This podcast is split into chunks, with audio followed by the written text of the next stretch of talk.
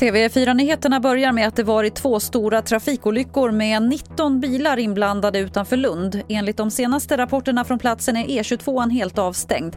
Enligt polisen är det oklart vad som orsakade de stora seriekrockarna men det ska i alla fall inte handla om vädret. Det giftiga ämnet PFAS kan ha läckt ut i dricksvattnet på över 11 000 platser runt om i landet. Det visar en rapport som TV4 Nyheterna tagit del av.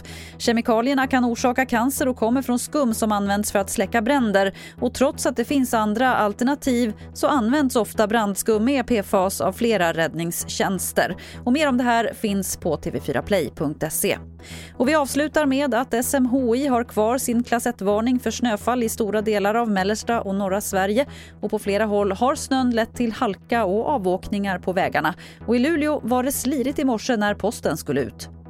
Ja, när man säger så här, man var inte sugen att åka och jobba när man vaknade i morse direkt så det var väl inte jättekul. Men vi har spadar där bak så vi är redo för allt.